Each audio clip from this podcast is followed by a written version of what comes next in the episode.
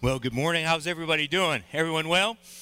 Love that picture up there through the video of how the body of Christ serves together. Love those images of people. And so we are in a series based on one of our 7 values called Everybody Serves. So this is week 2. So go ahead and turn to Romans chapter 12. And we're going to be reading several scriptures this morning. We're going to help you, and it's going to be on the screen, but you might want it right in front of you there. So if you need a copy of the Word of God, there's one in the pew rack right in front of you. Go ahead, turn on your digital device, whatever you want to use to follow along this morning. This is a great text, these 2 passages, Romans 12, 1 Corinthians 12. 2 great passages which lead us into how the body is to serve. And before we do that, just watching you give this morning, let me say this. Thank you for giving. We don't say that enough. We really, really don't. And last week, I issued a challenge to our entire body to give. And I just, for those of you who weren't here, I want to make sure that you hear me, because you're going to be receiving some communication in the mail. You're going to be receiving some information about what you have given this year so far, through 3/4 of the year, if you've given to Taylor's here. And so just a reminder, we do that every year. But the communication will go along these lines. We are looking ahead, and based on what we have received so far on average throughout the first 9 months of the year, and what we're projected to spend through the end of the year, we're seeing a large gap that's ahead of us if we keep on this pace. So we try to reduce the spending. We try and bring that down. And now we're coming to you and asking you to help us with the giving piece so that we can close that gap. So we don't have to do something which is very uncomfortable, which is to draw down on the reserves that are there to make even deeper cuts to the cuts we've already made. And so we're coming to you and asking for your help. And for those who have been faithful in giving, I know that some of you just give so sacrificially, and every time there's an opportunity to give, you do that. And you got to be thinking to yourself, wow, how much more can I give? And I get that. I know where you are. And this is why this isn't easy for me up here. I don't like doing this, right? But we do it because we see the need, and we do it because we want to continue to minister effectively. And so for those of you who are faithful, if you can give just a little bit more every single week, our challenge is this, 12 for 12. $12 for the remaining 12 weeks of the year. This year is week 1. So you have an opportunity to begin even this week to give just a little bit extra. So that's roughly $150 to the end of the year for every single member. Every single member. For those of you who don't give regularly, you give kind of when you can, or you give when, maybe certain seasons, maybe depending upon what happens at work, or this is an opportunity for you to be a part of this and to give regularly and faithfully, and watch what God does in your life. Watch what God does when you step out in faith and you begin to say, you know what? As an act of sacrifice and giving, being a part of the body, we want to give. And for those that don't give at all, this is an opportunity for you to play a part as well. Wherever you are, you give faithfully, you give irregularly, you give sometime, or you don't give anything at all. Listen, here's an opportunity for all of us to join together and to be a part of something that is bigger than just a few individuals trying to do this. And so I would just ask you to pray. I would ask you to sacrifice. I would ask you to give, and for you to come to this as Christ has come to us in his gospel, and how he has, with great generosity and great sacrifice, given to us. And the Father has opened up his blessings upon us so that we can return it as an act of worship to him. And so thank you. Thank you for listening. I just wanted to make sure we hit this as we head into week 1 here, so that you fully understand my heart. If you have any questions, please come see me afterwards, or call me here at the office this week, and I'll be glad to try and answer any questions that I can. I want to make myself available to you. And when we talk about serving, when we talk about giving, we see this in Christ. And last week in week 1, as we come to the Lord's table, we saw the heart of the gospel in serving. And when we talk about every single member of the body of Christ serving, we know there's a heart heart issue that has to take place. There's a mindset in us that has to take place for us to really serve as Jesus has served us, because we cannot be like Jesus if we don't serve like Jesus. There's no way we can mature and grow in Christ and be like him if we don't serve as he did. And so we saw last week in his cross and in his death, we saw him serving when it wasn't convenient. We saw him serving as he just released control to the Father. He took his hands off the steering wheel and says, okay, Father, this is what you want me to do. I'll serve in this way. And we saw him when he served, not according to the expectations that the culture or his disciples put on him.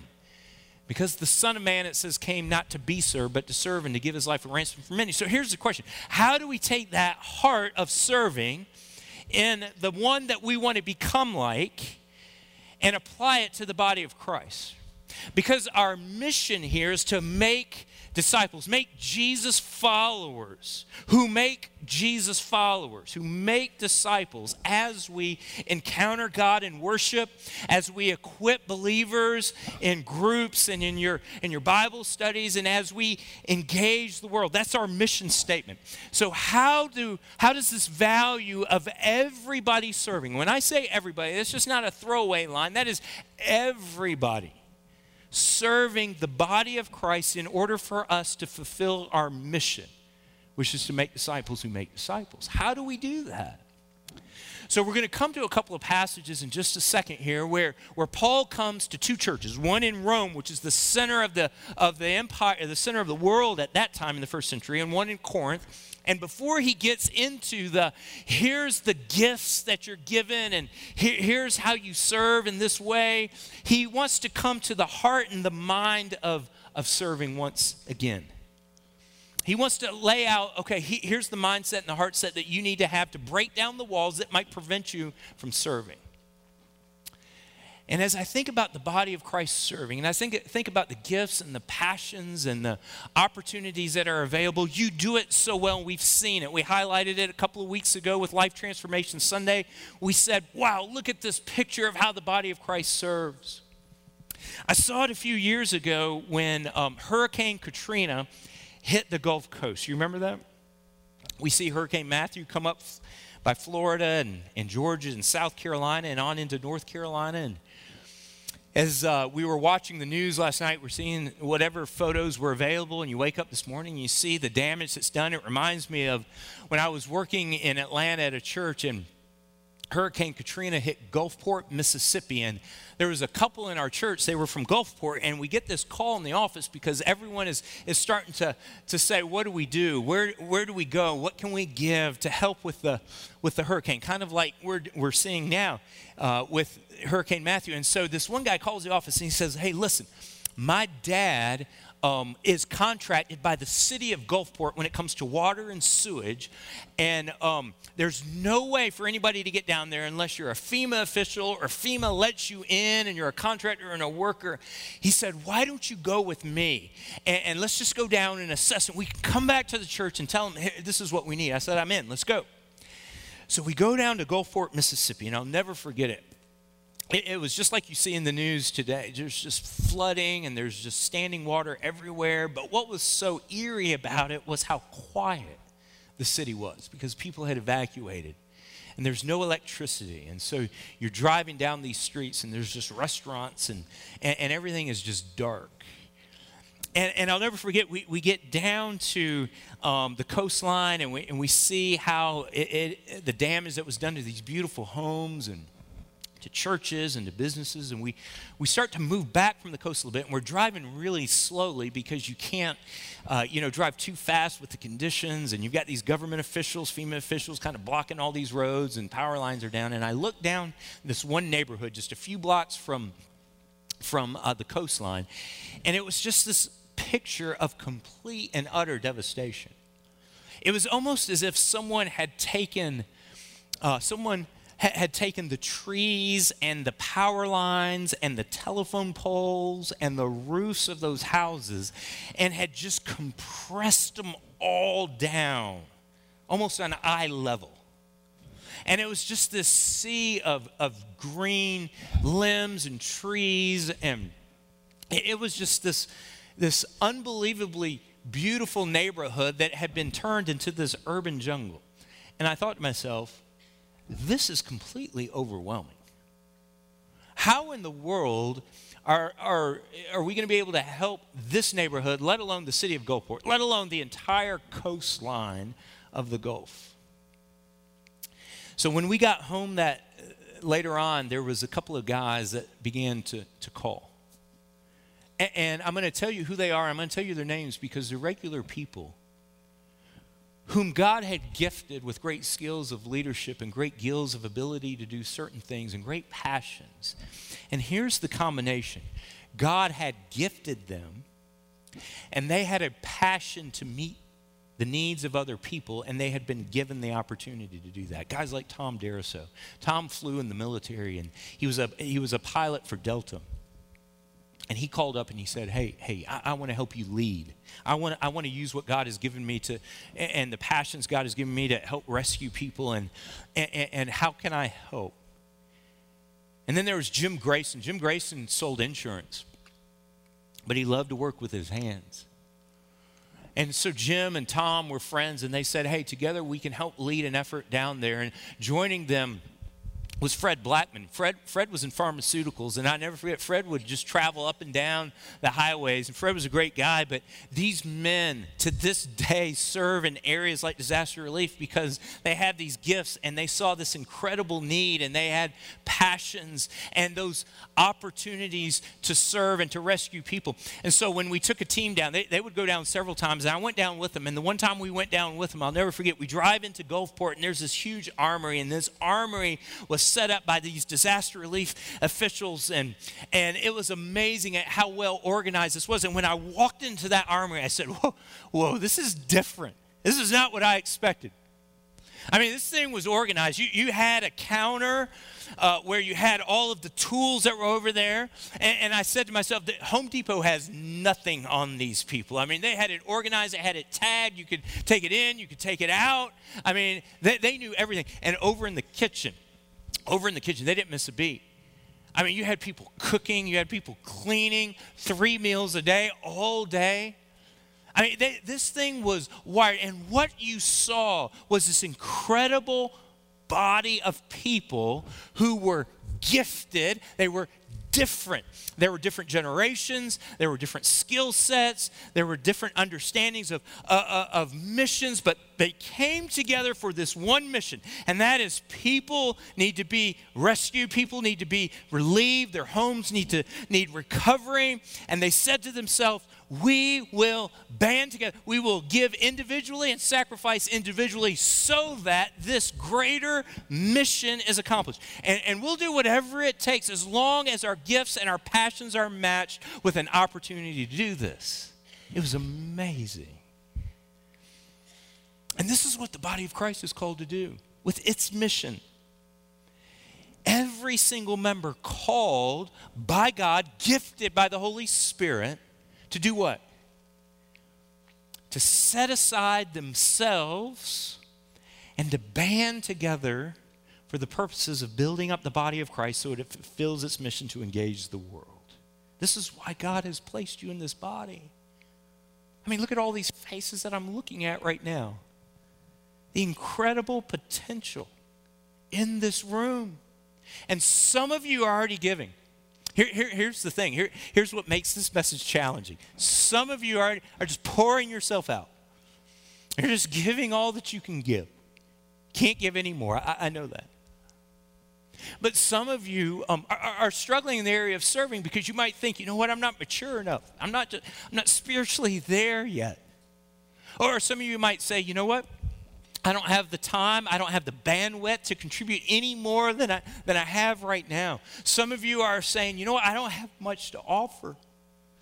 You know, some of you are saying, I'm brand new to Taylor's. I need to wait a little bit. Some of you are really, really comfortable where you are, but God might be saying, you know what? There's an open door. There's a new opportunity ahead of you, and I'm asking you to step into this new open door. I mean, we're talking to a whole variety of opinions and gifts and people when it comes to a church. You know what? Here's what we hear on occasion. One of my staff members said it this week. She's heard this. Hey, we are an awfully big church, so you don't have any needs here at Taylor's. And you know what? That is not true at all. That's not true. Some of you don't want to serve because you want to get to the restaurant before everybody else. Admit it, right? So that's where some of you are. Whatever it is, listen, I get it. I get it. I understand. Some of you just can't give anymore. Some of you never. But listen. Here's a principle in the scriptures, is that the body of Christ, God has put it together. If you're a member here, God has put you in this body to serve the body and to build it up so that it can engage the world. And every person has something to contribute. Let's look at it. Romans chapter 12 this morning. And I want to set this up with two verses. Romans chapter 12, verses 1 and 2. And then make some comments, run into 3 and 4. And away we go. All right, you got your place there? Romans chapter 12, verse 1 and 2. I appeal to you, therefore, brothers, by the mercies of God, to present your bodies as a living sacrifice, holy and acceptable to God, which is your spiritual worship. So do not be conformed to this world, but be transformed by the renewing of your mind, that by testing you may discern what is the will of God, what is good and acceptable, and what is perfect. So let me set up, why did Paul say these two verses, and where are we going with them? All right, Romans chapter 1 through 11. Paul has just given the church at Rome this incredible story of the gospel. Beginning in Romans chapter 1, he says, look, the gospel is given because men are sinners. And the wrath of God is going to be poured out not only on Rome, the people of Rome, but on the whole world because of their sin. And Romans 3 tells us that every single person has fallen short of God's glory, of God's mark.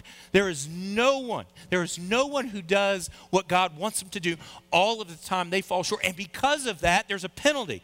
There's this penalty against sin, and it's called death. Not only physical death, but spiritual death in a place called hell, separated from God forever.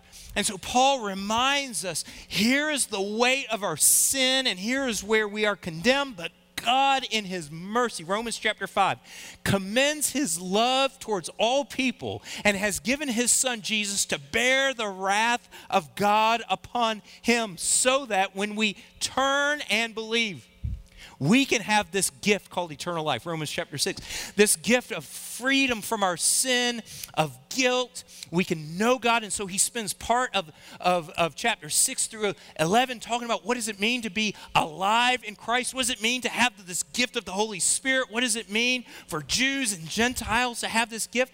And he comes through this whole passage and says, this gospel story is an amazing story. And it is what God has done for you through Christ. This is incredible sacrifice, this incredible act of love, this incredible act of mercy, of pouring himself out and his son for your salvation. Amazing.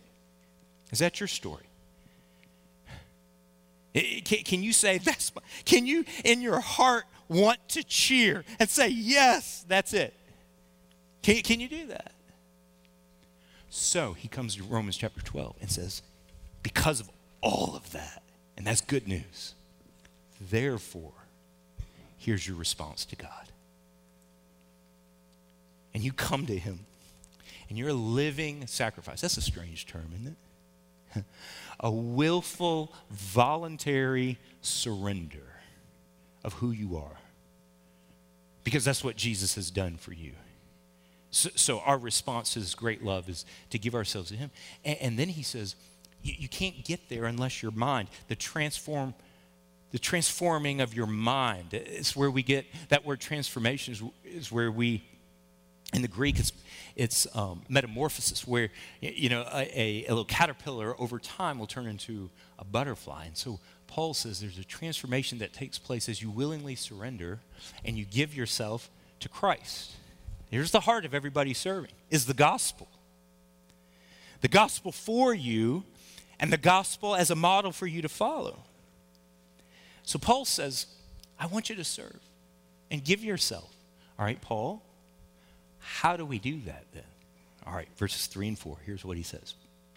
For by the grace given to me, I say to everyone among you, not to think of himself more highly than he ought to think, but to think with sober judgment, each according to the measure of faith that God has assigned. So he says, okay, you want to use your life? You want to give your life to God? Okay, God has helped you. He's given you a measure of faith. Don't think of yourself too highly. Verse 4, for as in one body, okay, now we're coming to the local church. We have many members, and the members do not all have the same function. So we, though many, are one body in Christ and individually members one of another. So here is an act of worshiping God. Here's an act of giving our lives, is to come into the body and to think differently about the body, and then to participate in the life of the body. So here's thought number one this morning as we talk about everybody serving. And it is this. Everybody serves to make the body complete and healthy. All right? For the body of Christ here at Taylor's to be complete and for it to be healthy, everybody, every single face I see has a part to play, has something to give. Something to give to this family of faith. Turn over to 1 Corinthians chapter 12, and here's what we battle.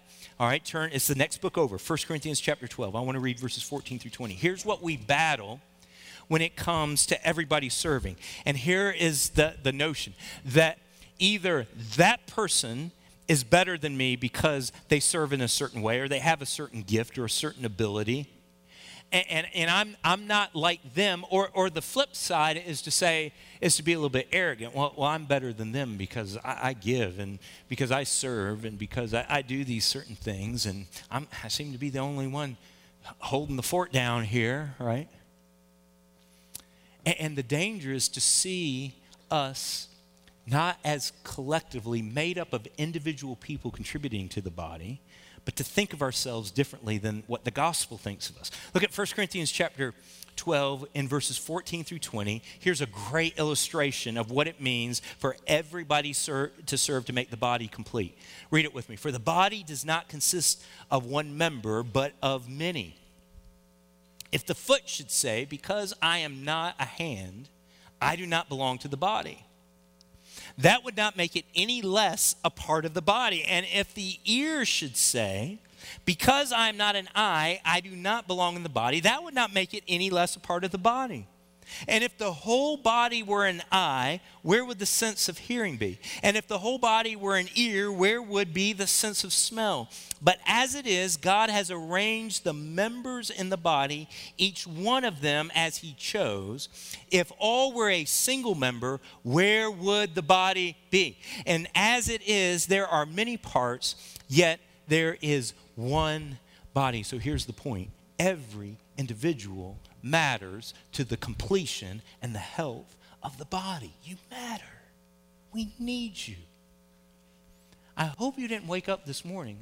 I don't think anyone woke up this morning and said, today I'm going to get to choose. Right hand, do I need you today, or do I need my right foot today? Which one? I don't think anyone woke up this morning and said, you know what? Let's choose today. Let's change the settings. Do I want to hear today, or do I want to smell today? Which one? You don't do that. You get up in the morning, and hopefully everything's up and running, and you say, praise God, complete and whole, most of us. And so it is with the body of Christ. If individuals say, you know what, I just can't be a part, I just don't have what it takes, or I'm just not spiritually mature, or I did that a long time ago, I'm not doing that again. If God has placed you in this body, here's an expectation that every single one of you has a role to play, and we need you. We need our ears. We need our hands. We need our feet. We can't operate completely without them. All right, here's the second principle that Paul wants to move into in Romans and in 1 Corinthians, all right? Major principle. Every individual matters to the completion and to the wellness of the body. Here's the second thing this morning. Our diversity strengthens our unity. Our diversity strengthens our unity. All right, flip back. Romans chapter 12, verse 4. All right, hold your place in 1 Corinthians. Romans chapter 12, verse 4. Listen to what he says. Before he launches into the gifts, here's what he says. For as in one body we have many members, but the members do not all have the same what? They don't have the same function. They don't all do the same things. All right, so they have different roles and functions, all right? 1 Corinthians chapter 12.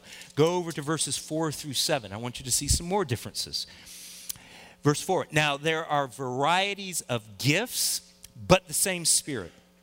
And there are varieties of service, but the same Lord. And there are varieties of activities, but it is the same God who empowers them all and everyone. To each is given the manifestation of the Spirit for the common good. All right, so in Romans chapter 12, Paul says you have different functions. In 1 Corinthians chapter 12, he says this. You have different gifts. That's what the Spirit gives. We'll talk about that next week. You have different ministries. That's where we get our word for deacon, that word ministry there. Some of you are involved in ministries where you're just serving and pouring your life out. And so, hey, here's this ministry, and it's different than some over here.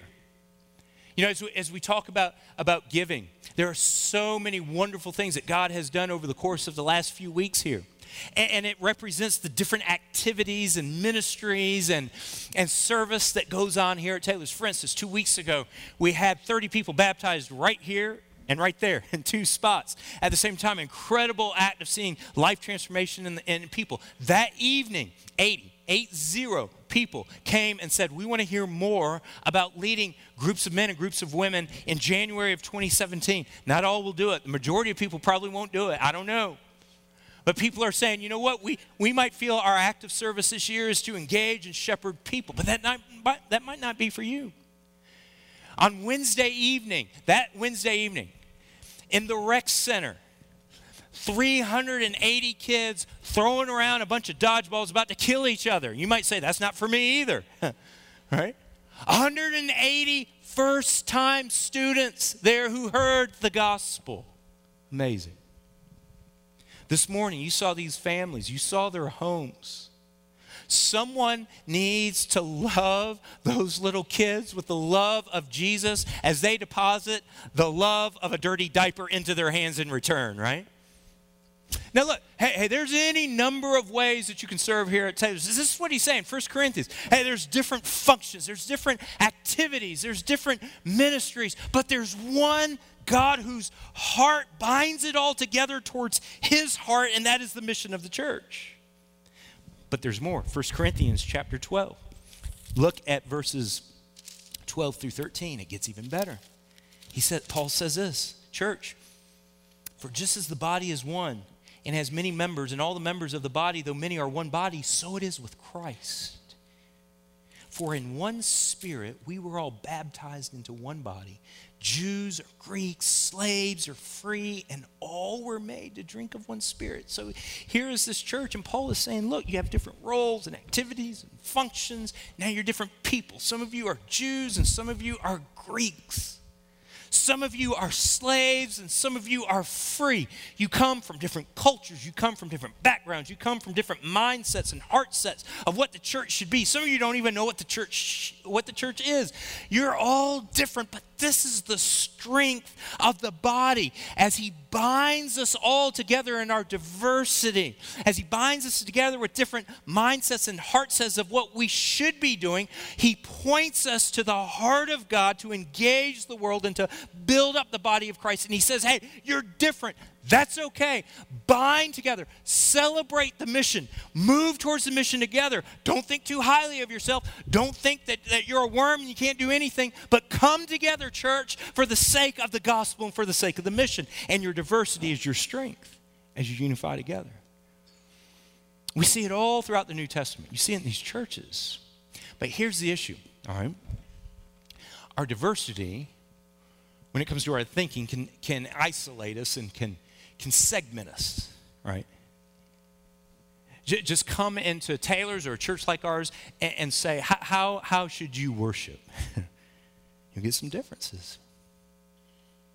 Say the word missions. Say the word missions, and you'll get some differences of opinion about how you do. Hey, money. How you should use your money. Whether you should have debt, whether you shouldn't have debt, whether you should spend on facilities here, or spend it over there, or give it to the ends of the earth. Oh, wait, no. We need to spend it on the community here. Okay, it's okay.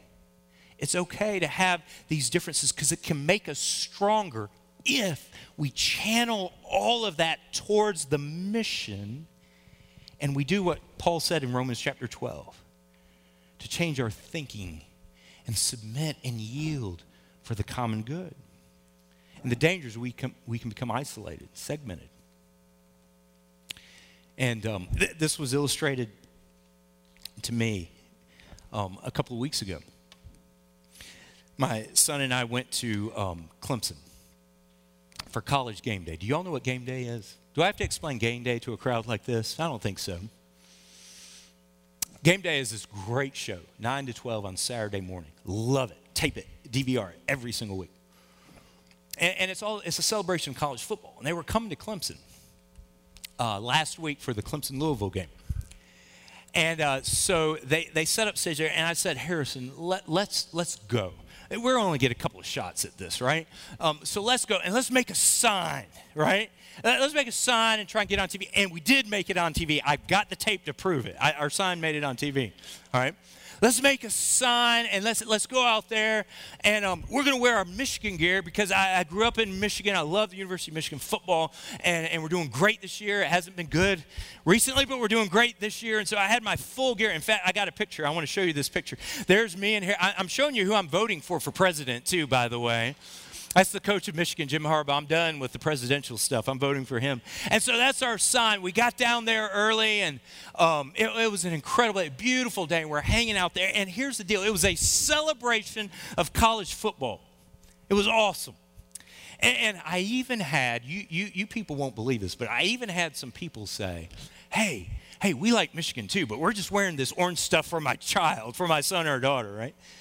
And I was amazed. It was this incredible camaraderie because we were celebrating college football, right? A lot of orange there, but you had flags from different states there. And it was cool. It was a lot of fun. We're having fun. And we started, 3 hours. It gets a little bit long, so had to go to the restroom. And so we began to wander away. Well, then next picture, we find this crew right here, all right? And those are some great Taylor's. It's Tim and Allison Roller, Beverly Johnson, and Julie Caldwell, and Sydney, and Caroline Roller. These are great folks here. And they find us there, and they bring us to their tailgate. Praise God, food, because I didn't bring anything. I went out not thinking ahead. We're starving. You know, Harrison's just like dragging back there. I was like, oh, food. Yeah, by the way. So we Tim and Allison come, and we go to their tailgate, and we're hanging out. And there's just differences, right? I mean, that blue M and that hat, that's different, right? And amongst all that orange. But everybody was okay because why? Well, first of all, we were celebrating college football. Second of all, we had people who said, you know what, even though you're different than we are, come on in and just come hang out with us. It's okay. It's going to be fun. So we had a blast, right? But then it turned sour, okay? Here's what happened. As the day went along, and as we left Tim and Allison, we left Julie, we left that group, and we began to walk away, something happened. No one wanted to celebrate college football anymore. No one wanted to invite us to their tailgate anymore. They just saw a guy in a blue M t-shirt and a hat and his son carrying around a sign like we were a bunch of vagabonds, homeless people walking around with this sign, Harbaugh for president. Who are these people? And maybe it was the adult beverages that helped a little bit. I don't know, but we started getting some weird looks as we're walking, and people are kind of looking at us, and they're like, what are you doing here, right? I'm not saying Clemson people are mean. I'm just saying there were a couple of people that were kind of looking at us differently, and they started to speak up, and some of them were like this, hey, you're a long way from home, aren't you? Hey, you should have taken a left turn on the way to Ann Arbor, but you took a right turn over here. What are you doing here? And I'm getting upset a little bit. I'm like, hang on a second. What happened to the joy and the celebration and the food and the tailgate over here? Finally, one guy, we were almost there. It was a long way back. Holy cow. And we're just walking. We're just dragging all the way back. And finally, this one guy just stands out in the middle of the road, and he goes, "You guys are lost." And finally, I had enough. And I just said, you know what? It's a free country. I can wear anything I want to wear, Jack. He's like, sure is. I'm glad it's a free country. And Harrison's like, oh, my goodness, what is happening here? Right? What are we doing? You know, he's just carrying his sign. Here we go, Dad, you know. And here's the point, though. Diversity. And if you're different, if you don't celebrate the mission,